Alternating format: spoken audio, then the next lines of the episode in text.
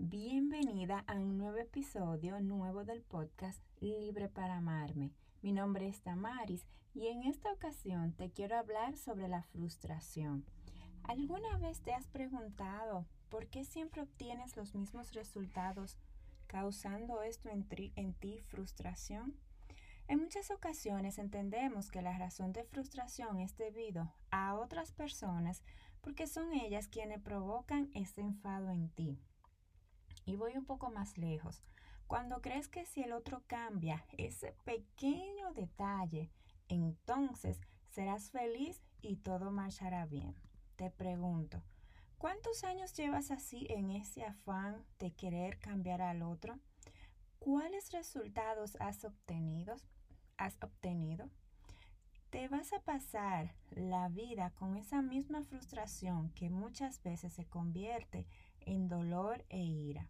Te tengo buenas noticias. Si realmente quieres cambiar los resultados, entonces debes de empezar por ti. Y me dirás, no, yo no tengo que cambiar porque es el otro quien tiene el problema.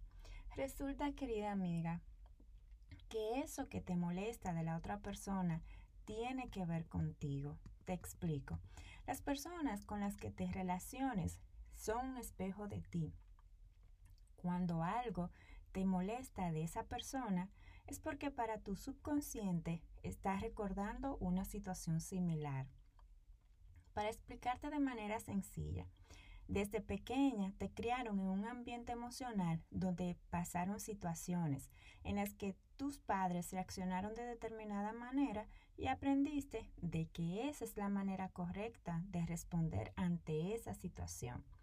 Esto automáticamente se convierte en tu programación de vida y son patrones que vas repitiendo una y otra vez y muchas veces te, puede, te puedes hacer daño.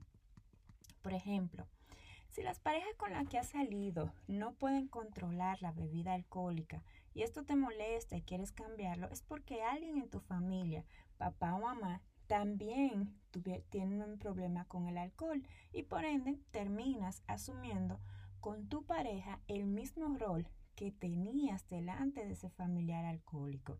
Sé que es difícil de asimilar porque ¿No crees que algo que te pasó en tu infancia pueda impactar en tu vida de adulta? Pues te digo que inciden mucho en tu desarrollo de adulta y si no tomas conciencia se repetirá constantemente. Quiero dejarte la reflexión de que de ti depende no el que cambie el otro porque eso tú no lo controlas, sino el que tú empieces a analizar y pensar cómo fue tu infancia y de qué manera eso está influyendo en la manera en la que interpretas y te relacionas con el mundo. Espero que te haya gustado. Nos vemos en una próxima. Bye.